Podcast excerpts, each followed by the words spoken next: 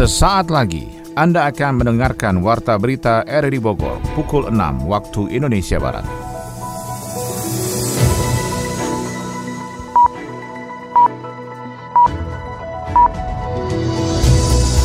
Selamat pagi dan salam jumpa.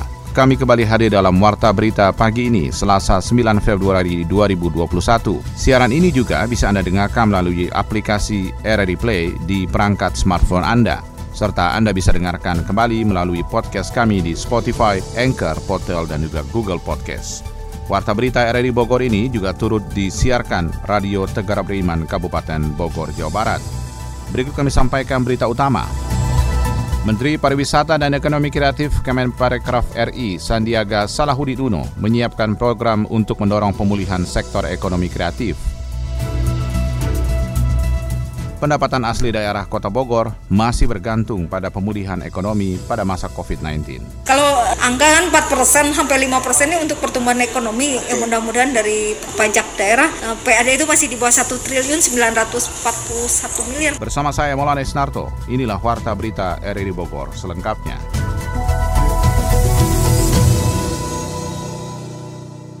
Menteri Pariwisata dan Ekonomi Kreatif Kemenparekraf RI Sandiaga Salahuddin Uno menyiapkan program untuk mendorong pemulihan sektor ekonomi kreatif saat pandemi COVID-19. Sandi ketika mengunjungi desa ekonomi kreatif Terong di Sijuk Belitung, Bangka Belitung, menginginkan para pelaku ekonomi kreatif bangkit di saat sulit dan menang melawan COVID-19. Selama ini telah ada beberapa program yang dinilai dapat membantu pelaku ekonomi kreatif, sehingga program tersebut akan dilanjutkan pada tahun 2021. Pemerintah juga akan memperluas program pemulihan sektor ekonomi kreatif, seperti pemberian dana hibah pariwisata dan ekonomi kreatif, sekarang sedang diusahakan dan nantinya akan disalurkan, termasuk kepada pelaku wisata dan ekonomi kreatif.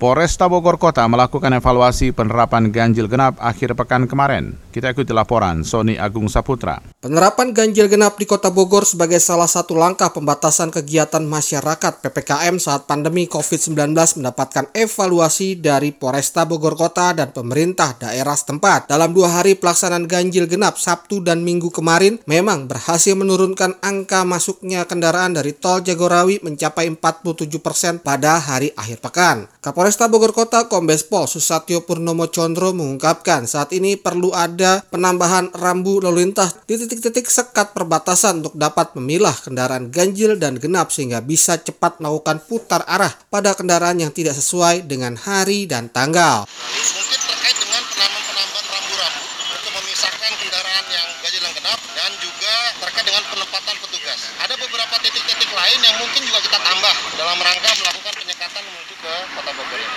Selanjutnya petugas lapangan TNI Polri dan Satpol PP akan melakukan evaluasi menyeluruh terhadap checkpoint tempat pemberhentian kendaraan termasuk juga menyisir mereka pengguna kendaraan yang memarkirkan kendaraan di restoran atau hotel tetapi tidak tepat peruntukan hari dan tanggal untuk mendapatkan peringatan bertindak kami baik itu yang statis maupun yang mobile. Kalau yang statis ini ada 6 sekat dan 7 checkpoint ini. Tapi yang mobile juga akan berputar. Nah ini tim kami yang melaksanakan mobile gabungan bersama Satpol PP ini melakukan perindakan-perindakan protokol kesehatan di tempat-tempat lain. Jadi misalnya ada kendaraan-kendaraan ganjil yang parkir di tempat eh, kuliner ataupun di tempat-tempat perbelanjaan, maka kami himbau untuk segera kembali dan kami melakukan penindakan secara protokol kesehatan. Sementara evaluasi menyeluruh keberhasilan menurunkan tingkat penurunan COVID-19 masih menunggu beberapa hari kemudian untuk dapat mengetahui efektivitas program ganjil genap dalam upaya mengurangi penularan COVID-19 dengan adanya upaya mencegah kerumunan dan mobilitas masyarakat. Sementara itu, kembali Sony Agung Saputra akan melaporkan tentang pendapatan asli daerah Kota Bogor yang masih bergantung pada pemulihan ekonomi masa COVID-19. Pemerintah daerah Kota Bogor terus berupaya meningkatkan pendapatan asli daerah pada saat masa pandemi COVID-19. Saat ini kondisi ekonomi di Indonesia belum terlalu membaik dengan masih adanya pertumbuhan ekonomi yang belum stabil karena pandemi COVID-19 berdampak ke semua sektor. Perekonomian di Kota Bogor yang mengandalkan sektor jasa sangat berdampak dari pandemi COVID-19 karena daya beli masyarakat yang menurun. Sekretaris Badan Pendapatan Daerah Bapenda Kota Kota Bogor, Lia Kania Dewi, mengungkapkan saat ini pihaknya terus melakukan terobosan untuk meningkatkan PAD Kota Bogor tahun 2021. Berdasarkan ketetapan pemerintah daerah dan DPRD setempat, maka PAD Kota Bogor dipatok 941 miliar rupiah terkoreksi dari target 1 triliun pada tahun berjalan 2021. Menurutnya untuk mencapai PAD itu sangat tergantung situasi dan kondisi ekonomi dalam negeri, terutama wilayah yang saat ini menerapkan pembatasan kegiatan masyarakat PPKM. Dari pulihnya ekonomi tentunya pajak juga mengikuti. Kalau anggaran 4% sampai 5% ini untuk pertumbuhan ekonomi, ya mudah-mudahan dari pajak daerah eh, PAD itu masih di bawah 1 triliun 941 miliar. Pun memang tentunya syaratnya pengendalian COVID, pertumbuhan ekonomi juga memang sudah membaik. Sektor pendapatan asli daerah yang tersedia tingkat pertama dari PBB dan BPHTB. Sedangkan untuk sektor perhotelan dan restoran termasuk objek wisata masih belum terlalu bisa optimal karena Menurutnya, tingkat kunjungan wisatawan. Begitupun pihaknya berharap pada program vaksinasi yang berlangsung di pemerintah pusat hingga daerah untuk dapat mengakhiri pandemi COVID-19. Menteri BUMN Erick Thohir mengajak para karyawan dan keluarga BUMN yang pernah terinfeksi COVID-19 untuk mendonorkan plasmanya dalam rangka menyelamatkan pasien COVID-19. Erick dalam keterangan tertulisnya berharap nantinya semua yang sudah terinfeksi dan sesuai dengan persyaratan akan mendonorkan plasmanya untuk sesama. BUMN akan selalu siap membantu sesama dengan semua sumber daya dimiliki. Menteri BUMN Erick Thohir juga mengatakan program ini merupakan konsistensi dari Kementerian BUMN dan perusahaan BUMN dalam melawan COVID-19. Potensi dan sumber daya BUMN sangat besar, tersebar merata di seluruh provinsi di Indonesia dan harus menjadi garda depan dalam setiap kesempatan. Untuk itu, BUMN bekerja sama dengan PMI meluncurkan program untuk mendorong karyawan dan keluarga BUMN yang sudah pernah terinfeksi COVID-19 menyelamatkan pasien COVID-19 lainnya. Ya, casting berikutnya untuk iklan ya. Lima orang masuk ke dalam. Bismillah, Bun, aku masuk ya. Doain mudah-mudahan lancar castingnya. Ayo deh masuk deh. Oi nak, agil lipstick sekete, pucek bana mah. Badak tu taban sekete lagi. Dia putih di kamera. Caliak tuh, orang kinclong-kinclong masuk TV. Dek, itu mamanya ngomong apa tuh? Deh bunda, jangan pakai bahasa Minang pula. Ini kan rame. Bahasa Indonesia aja lah biar nggak malu dah. Mangalo malu-malu. Banyak orang awak di Siko mah. Ayo, siapa yang masih malu menggunakan bahasa daerah? Berani berbahasa daerah berarti bangga dengan daerah asal. Malu itu kalau kamu tidak bisa berbahasa daerah asalmu. Anda tengah mendengarkan Warta Berita RRI Bogor. Direktorat Reserse Narkoba Polda Jawa Barat mengungkap kasus produksi ilegal kosmetik pemutih wajah yang dilakukan secara konvensional di kawasan Padalarang, Kabupaten Bandung Barat, Jawa Barat. Direktur Reserse Narkoba Polda Jawa Barat, Komisaris Besar Polisi Rudi Ahmad Sudrajat mengatakan produksi kosmetik ilegal sudah beroperasi kurang lebih sejak dua tahun lalu dan polisi menangkap seorang tersangka berinisial YS. Menurut Rudi, balang ilegal tersebut dijual di toko-toko dan pasar produksinya sudah dilakukan selama dua tahun yang sudah beredar, sudah disita di daerah pada larang kebanyakan. Produksi kosmetik ilegal tersebut memiliki omset sebesar 55 juta dalam satu bulannya, sedangkan satu paket kosmetik pemutih ilegal tersebut memiliki harga Rp35.000 per paket. Modus pelaku membeli bahan baku krim dari wilayah Jakarta Barat, kemudian bahan baku itu dicampur dengan pewarna makanan yang berwarna pink dan berwarna kuning. Proses pencampuran bahan baku dilakukan secara manual atau diaduk oleh pelaku. Kemudian bahan tersebut dikemas oleh pelaku ke wadah kosmetik lengkap dengan merek dan juga label yang sudah dicetak. Kawasan Hulu Puncak Bogor berada pada tingkat curah hujan paling tinggi memasuki awal Februari 2021 kita ikuti laporan Yofri Haryadi. Kawasan Hulu Puncak Bogor berada pada tingkat curah hujan paling tinggi memasuki awal Februari 2020 ini. Kondisi itu pun ditambah dengan dinamika atmosfer di Pasifik yang mendingin dan mengantarkan suhu udara hangat ke wilayah barat Indonesia atau dikenal dengan istilah fenomena La Nina. Kepala Stasiun Meteorologi kelas 3 Citeko Cisarua BMKG Faturi mengungkapkan dari data yang masuk sejak 5 Januari lalu tercatat tingkat curah hujan di kawasan Hulu Cisarua Puncak Bogor berada pada angka 40 mm dan terus meningkat dengan catatan terbaru pada Senin pagi 6 Februari sebesar 124 mm.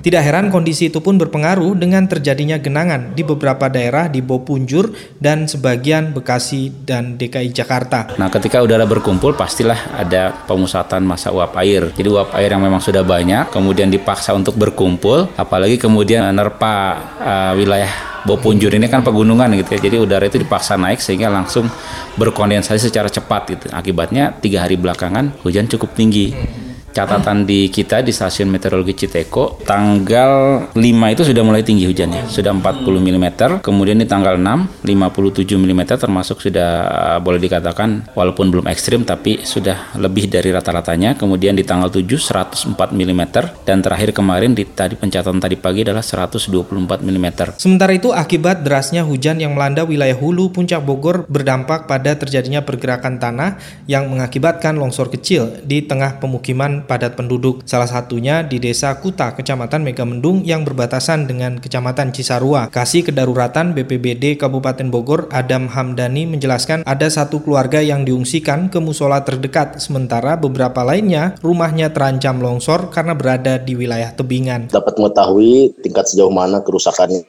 ataukah ataukah perlu mengeluhkan evakuasi warga dan sebagainya. Sementara sih sampai saat ini ya, yang untuk yang mengungsi adanya di Megamendung, Desa, Desa Kuta, Desa Kuta, karena dia rumahnya terancam. Itu mengungsi di musola. Sedangkan yang lainnya sih cuma skala kecil aja tuh satu dua rumah aja sih. Rumah terancam kebanyakan tuh. Nggak kenapa-napa misalkan dia tapi karena misalkan pinggirannya atau turapannya. Tidak hanya di kawasan puncak Bogor genangan air pun dialami warga di komplek perumahan Villa Nusa Indah Kulur kecamatan Cilengsi Kabupaten Bogor. Luapan kali Cikeas dan Cilengsi itu pun ikut menggenangi rumah warga di wilayah Bekasi Jawa Barat. Kehadiran sekolah negeri di Kabupaten Bogor ternyata masih jauh mengakomodir peserta didik pada setiap tingkatannya Kehadiran sekolah negeri di Kabupaten Bogor ternyata masih jauh mengakomodir peserta didik pada setiap tingkatannya. Salah satu contohnya di Kecamatan Cigombong, Kabupaten Bogor. Dari perbandingan yang ada, 6 sekolah dasar negeri hanya terdapat satu SMP negeri saja. Akibatnya, tidak semua angkatan kelulusan pada sekolah negeri akan tertampung melanjutkan ke sekolah negeri. Meski pemerintah telah melakukan pemerataan mutu dan kualitas pendidikan baik negeri maupun swasta, akan tetapi minat dan kecenderungan masyarakat di Kecamatan Cigombong untuk menyekolahkan menyekolahkan anaknya ke sekolah negeri sangat tinggi. Dalam usulan musyawarah rencana pembangunan yang berlangsung di Kecamatan Cigombong, Kabupaten Bogor, hal itu pun menjadi prioritas untuk direalisasikan pada tahun anggaran berikutnya. Sekretaris Camat Cigombong Asep Ahdiat menjelaskan salah satu yang menjadi atensi pihaknya adalah mempersiapkan lahan yang diproyeksikan sebagai gedung baru SMP negeri pertama di Cigombong, Bogor. Namun di samping itu juga ada satu hal yang sangat urgen bagi warga Kecamatan Cigombong yaitu di dunia pendidikan Di di Kecamatan Sigomong ini ada dua SMP negeri yang letaknya sangat berjauhan dan hanya mengakomodir enam desa, sementara yang tiga desa tidak terakomodir sehingga mereka anak-anak yang mau melanjutkan ke tingkat SMP dari SDM ini ada kesulitan karena sistem zonasi. Semua yang ikut musyawarah bersepakat mengajukan permohonan untuk pengadaan tanah untuk dibangun SMP Negeri 3. Lokasinya antara Desa Ciburayut, Pasir Jaya, dan Cisalada. Selain realisasi berdirinya sekolah menengah pertama negeri baru, hal yang menjadi prioritas dalam program kerja di wilayah tersebut adalah menekan pandemi COVID-19. Di antaranya program vaksinasi kepada tenaga kesehatan dan pelayan publik, serta penanganan bagi para ODP dan PDP di wilayah tersebut. Meski berada di ujung selatan Kabupaten Bogor yang berbatasan dengan Kabupaten Sukabumi, Kecamatan Cigombong masuk pada zona merah. Laporan tadi disampaikan Yofri Haryadi. Debit tinggi muka air Bendung Katulampa Ciliwung Bogor kembali naik pada Senin pagi. Hal itu setelah kawasan puncak dan sekitarnya diguyur hujan dengan intensitas sedang sejak malam hingga dini hari. Pantauan LRI tinggi muka air Bendung Katulampa Sungai Ciliwung sejak pukul 8 waktu Indonesia Barat mencapai ketinggian di atas 100 cm, bahkan sempat menyentuh angka 140 cm. Cara pengolahan angka tersebut turun menjadi 90 cm yang bertahan hingga siang hari. Penjaga Bendung Katulampa Andi Sudirman mengungkapkan sejak berada di level 100 hingga 90 cm atau siaga 3. Pihaknya terus berkoordinasi dengan seluruh jajaran pemangku kebijakan di bantaran Ciliwung dari mulai Bogor, Depok, Jakarta untuk memberikan peringatan dini kepada masyarakat terhadap potensi bencana banjir lintasan. Kita beralih ke berita ekonomi. Kali ini Menteri Perindustrian Agus Gumiwang Kartasasmita menyampaikan, industri manufaktur di tanah air masih mencatat performa positif pada beberapa subsektor meski tertekan dampak pandemi COVID-19 yang terlihat dari beberapa subsektor konsisten kontribusi dan menopang angka pertumbuhan industri pengelolaan pada kuartal 4 tahun 2020 lalu. Secara annual, industri pengelolaan non-migas terkontraksi sebesar 2,22 persen. Namun bila dibandingkan dengan kuartal sebelumnya, ada tren positif dan pertumbuhan industri sudah mengalami rebound dan pada kuartal keempat 2020 industri logam dasar tumbuh 11,46 persen. Hal itu seiring naiknya permintaan luar negeri, kemudian industri kimia, farmasi dan obat tradisional tumbuh 8,45 persen, terutama didukung peningkatan permintaan domestik terhadap sabun, hand sanitizer, dan desinfektan, serta peningkatan produksi obat-obatan multivitamin serta suplemen makanan. Kita beralih ke berita olahraga. PBSI memutuskan menarik Jonathan Christie dari dua turnamen bulu tangkis seri Eropa, yakni Swiss Open dan German Open, yang akan digelar Maret mendatang. Menurut Kabit Binpres PP PBSI, Rioni Mainaki, keputusan menarik pemain yang akrab disapa Jojo ini ada kaitan dengan penurunan performa. Setelah tampil dalam dua turnamen leg Asia di Thailand Januari lalu, pihaknya juga sudah konfirmasi kepada pelatihnya untuk berlatih dulu memperbaiki performanya. Hal itu dilakukan untuk mengikuti kejuaraan selanjutnya setelah siap baru akan dikirim kembali. Selain Jonathan, PBSI juga menarik Chico Aura Dwi Wardoyo dan Putri Kusuma Wardani. Penarikan dilakukan berkaitan dengan daftar tunggu pemain pada dua turnamen di Eropa di mana posisi keduanya terlalu jauh untuk mendapatkan kesempatan bertanding.